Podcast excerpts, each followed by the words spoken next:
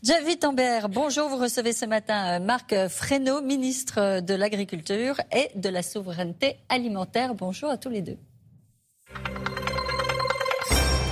Bonjour Marc Fesneau, ministre de l'Agriculture et de la Sécurité alimentaire, ministre aussi un peu des forêts, car l'Office national des forêts dépend de votre ministère. On va parler de l'après, de ce qui sera fait après cette catastrophe, mais pour l'instant, il y a toujours le feu, on l'entendait encore dans le journal, en Gironde, même s'il commence à être un peu euh, plus limité. Euh, il y a l'urgence et il y a un gouvernement qui est obligé de s'expliquer sur le manque de moyens euh, dont certains l'accusent. Oui, alors euh, c'est toujours les sujets qui viennent quand il y a des incendies de cette ampleur. On est face à des phénomènes qui sont exceptionnels. C'est plus de 20 000 hectares en Gironde, 1500 dans le Finistère, 1500 dans les Bouches-du-Rhône, avec plus de 300 départs de feu, je crois. Euh, qui sont qui sont à l'œuvre. D'abord saluer euh, l'engagement des sapeurs-pompiers, saluer l'engagement des forces de sécurité civile, les gendarmes, les policiers. Puis saluer aussi les forestiers, ceux de l'Office mmh. national des forêts, et puis les forestiers privés qui sont très engagés pour essayer de lutter. Et puis aussi les agriculteurs qui apportent leur main, main forte aussi Mais ce sont les professionnels, pardon, qui parfois disent qu'il manque de moyens. il y a des Canadiens Il y a, un sujet sur les moyens. Alors d'abord dire qu'est-ce est l'état des choses. On, est le pays d'Europe qui a la plus grande flotte euh, aérienne qui permet de lutter contre les incendies. Sans doute ce type d'événement euh, doit nous faire réfléchir. Le président de la République se rendra cet après-midi en, Gironde à, complémenter les moyens, aller plus loin. La sécurité civile s'est vue dotée d'un budget euh, en augmentation de 44% euh, dans les cinq dernières années. Ça veut dire qu'on a déjà été au rendez-vous. Sans doute qu'il faudra aller plus loin pour faire face à des incendies dont on voit bien que les épisodes de sécheresse et la canicule viennent les rendre beaucoup plus prégnants. C'est très rare qu'on ait des incendies dans le Finistère. Euh, je pense aux incendies qui, a lieu dans les, qui ont lieu dans les monts d'arrêt. On, arrivait à concentrer les moyens sur les zones les plus à risque, le bassin méditerranéen, un peu la Gironde quand mais même. ce que vous dites en creux, c'est qu'aujourd'hui, on n'était pas armé pour affronter ces méga-feux qui, qui, éclatent un peu partout, finalement. Moi, je, je, je constate qu'on a des moyens, qu'on a dû déployer des moyens importants. Sans doute faudra-t-il aller, aller plus loin, mais déjà... On... pas mais c'est toujours pardon de le dire comme ça, c'est toujours commode de dire une fois qu'on a des événements, de dire si on avait su, si on avait pu, si on avait voulu.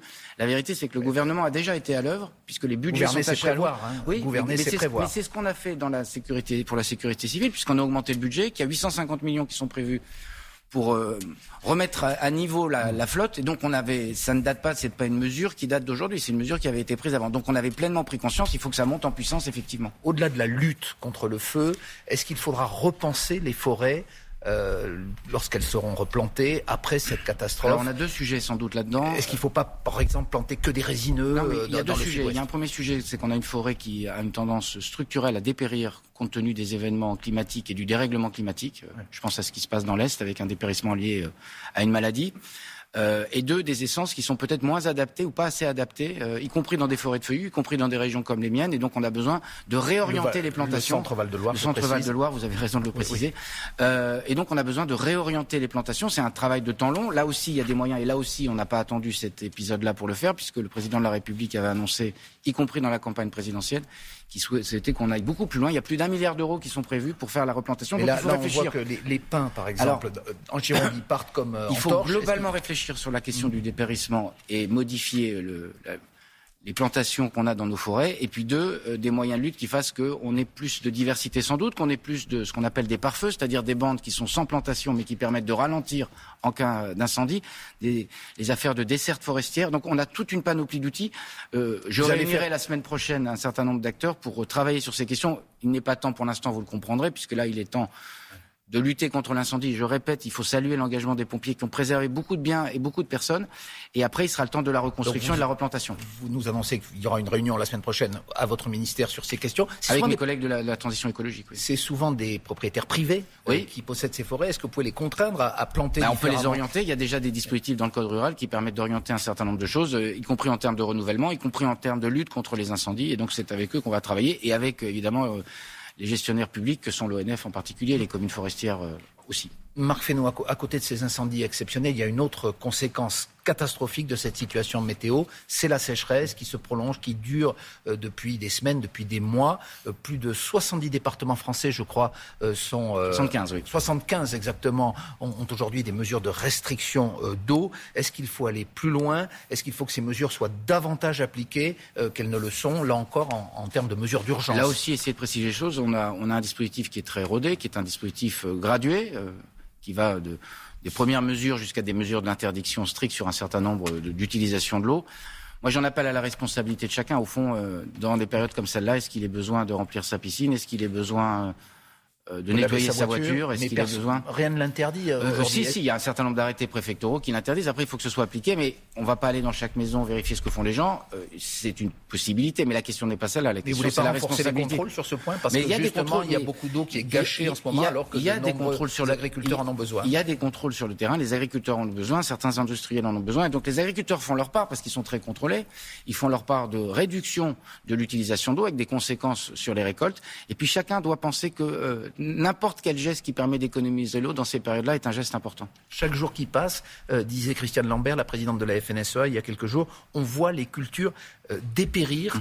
Euh, il y a des cultures particulières qui souffrent, par exemple le maïs qui a besoin de beaucoup d'eau. Est-ce que vous avez déjà prévu des mesures de dédommagement, d'aide aux agriculteurs au cas par cas là, ou de façon Là aussi, on est au milieu de la crise, donc il appartiendra de regarder d'ici quelques semaines les conséquences réelles. Il y a sur certaines cultures et puis il y a des conséquences aussi sur l'alimentation animale puisqu'il y a un certain nombre de prairies qui ne sont plus utilisables qui n'auront pas de repousse et qui fera qu'il peut manquer de l'alimentation pour le bétail. Et donc ça, on a besoin de faire un état des lieux à la fin de l'été.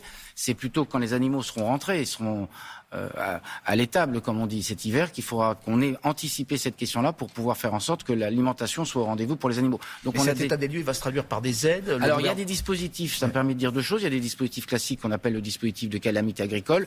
Le gouvernement a toujours été au rendez-vous sur d'autres épisodes climatiques. Je pense à ce qui s'est passé sur la grêle ou le gel.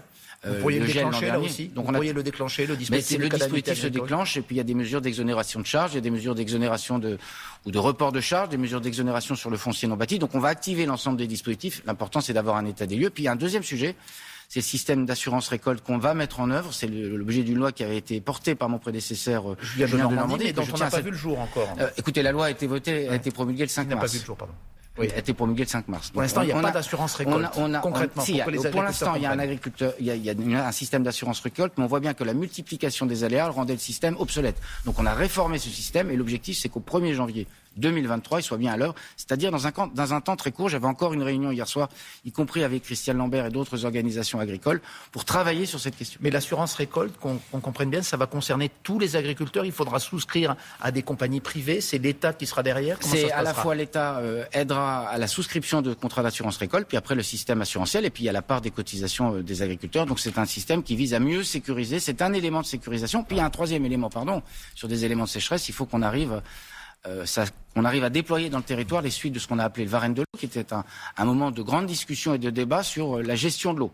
Euh, on a des éclats d'eau, on a des périodes sans eau du tout, puis des périodes avec beaucoup d'eau, et donc il faut qu'on puisse en récupérer une partie pour les périodes de disette comme celles que nous connaissons, parce que sans eau, il n'y a pas d'agriculture. Il faudra qu'on apprenne à, vivre avec ça et à donc à modifier les pratiques et à réguler la question de l'eau. Marc Fesneau, on a parlé des incendies, de la sécheresse. Il y a un autre sujet chaud, cette fois au sens figuré, qui est en ce moment euh, en débat à l'Assemblée nationale, c'est la loi sur le pouvoir d'achat. Vous étiez ministre des Relations avec le Parlement dans le précédent gouvernement. C'est en expert un peu que vous voyez ce qui se passe. Ça avance très doucement. Il y a 20 articles dans cette loi. Trois seulement ont été votés.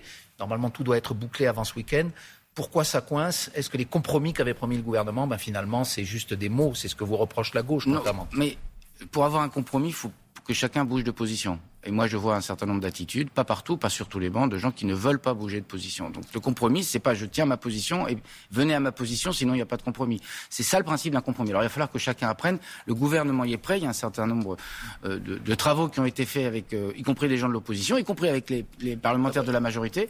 Le temps est un peu long. On est dans une période où il faut que chacun apprenne à travailler avec la volonté du compromis. Vous dites pas sur tous les bancs, justement. Le Rassemblement national, lui, a voté, euh, notamment le premier article de, sur la n'était pas eux principalement que je pense oui, mais, est-ce que ça vous pose un problème de conscience politique, juste pardon, que le Rassemblement national associe ses voix et vous permette de passer C'est le débat démocratique. Chacun, personne n'est obligé de voter ce qu'il a à voter. Euh, il n'y a pas de mandat impératif. Deuxième élément, personne ne s'offusque que la semaine dernière, le Rassemblement national avec la France insoumise ait fait sauter l'article 2 du projet de loi sanitaire. Donc c'est le débat démocratique. Aucun état d'âme là-dessus. Non, mais c'est pas une question d'état d'âme.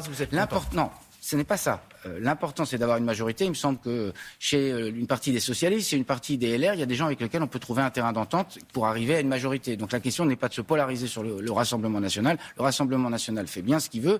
Il est libre de voter ou de ne pas voter. Il le fait souvent d'ailleurs avec la France ça insoumise. Arrange, tant mieux. Non, mais c'est pas une question de m'arranger. La question n'est pas de m'arranger. La question, c'est d'avoir un équilibre politique qui tienne la route sur la durée. Et donc, il me semble que dans le champ républicain, avec les républicains, avec une partie des socialistes, il y a les voies et moyens de trouver des compromis. Dernière question, réponse courte, s'il vous plaît. Vladimir Poutine, un tout autre sujet, mais on reparle d'agriculture et de céréales, dit qu'il veut bien aider euh, le déblocage des céréales ukrainiennes qui sont bloquées dans les ports aujourd'hui à cause de la guerre, à condition qu'on lève l'embargo sur sa propre production. Qu'est-ce que vous en pensez? Euh, Il y a un mot simple pour résumer cette pensée ou cette proposition, c'est ça s'appelle du chantage. Si on a un problème aujourd'hui de céréales, je voyais mon collègue allemand hier à Berlin, si on a un problème aujourd'hui de céréales, c'est parce que on ne peut plus sortir les céréales, en particulier du port d'Odessa. Donc c'est la volonté de Vladimir Poutine. Il ne faut pas inverser les rôles et les responsabilités. La responsabilité de Vladimir Poutine, c'est de laisser circuler les céréales parce que ça a des conséquences sur le prix des céréales et ça a des conséquences et ça a des conséquences sur euh, sur euh, les, pays euh, limitrophes y compris les pays méditerranéens. Donc il y, a une responsabilité, n'inversons pas les rôles et ne faisons pas par pitié des céréales et de l'alimentation un objet de chantage parce que là on rentre dans une logique qui serait une logique que je crois délétère. Merci beaucoup Marc Fesneau, ministre de l'Agriculture, suite de Télématin. Merci.